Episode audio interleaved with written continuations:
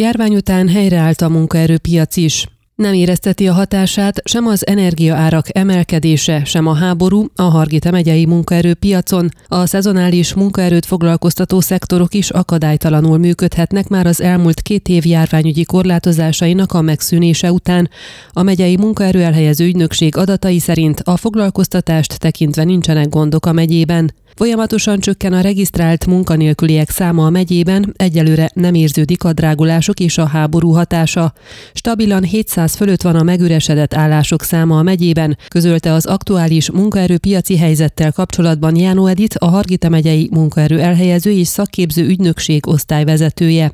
A munkanélküliek a szezonális iparágakban, illetve azoknál a vállalkozásoknál is el tudnak helyezkedni, amelyek nyáron bonyolítanak le nagyobb forgalmat, vendéglátóipar, idegenforgalmi cégek, de újból nagyon sok alkalmazottat keresnek a textilipari vállalkozások is. Ez a székelyudvarhelyi zónára is érvényes, ahol közel két éve masszív leépítések voltak a könnyűipari ágazatban. Újraindultak ugyanis a textilipari vállalkozások, a korábban tömeges elbocsátásokra kényszerülő három székelyudvarhelyi vállalat közül az egyik még több szemét is alkalmazott, mint amennyit korábban elbocsátott, tájékoztatott Jánó Edit, megjegyezve, hogy a másik nagyobb, hasonló helyzetben lévő cég is teljes kapacitással működik, mindkettő folyamatosan toborozza a munkaerőt, csak a harmadik működik még kis alkalmazotti létszámmal. Azt, hogy javult a munkaerőpiaci helyzet, az is jelzi, hogy az állam által májustól újból jóváhagyott a kényszerszabadságok finanszírozására igényelhető bírtámogatást egyetlen Hargita megyei vállalkozás sem kérelmezte.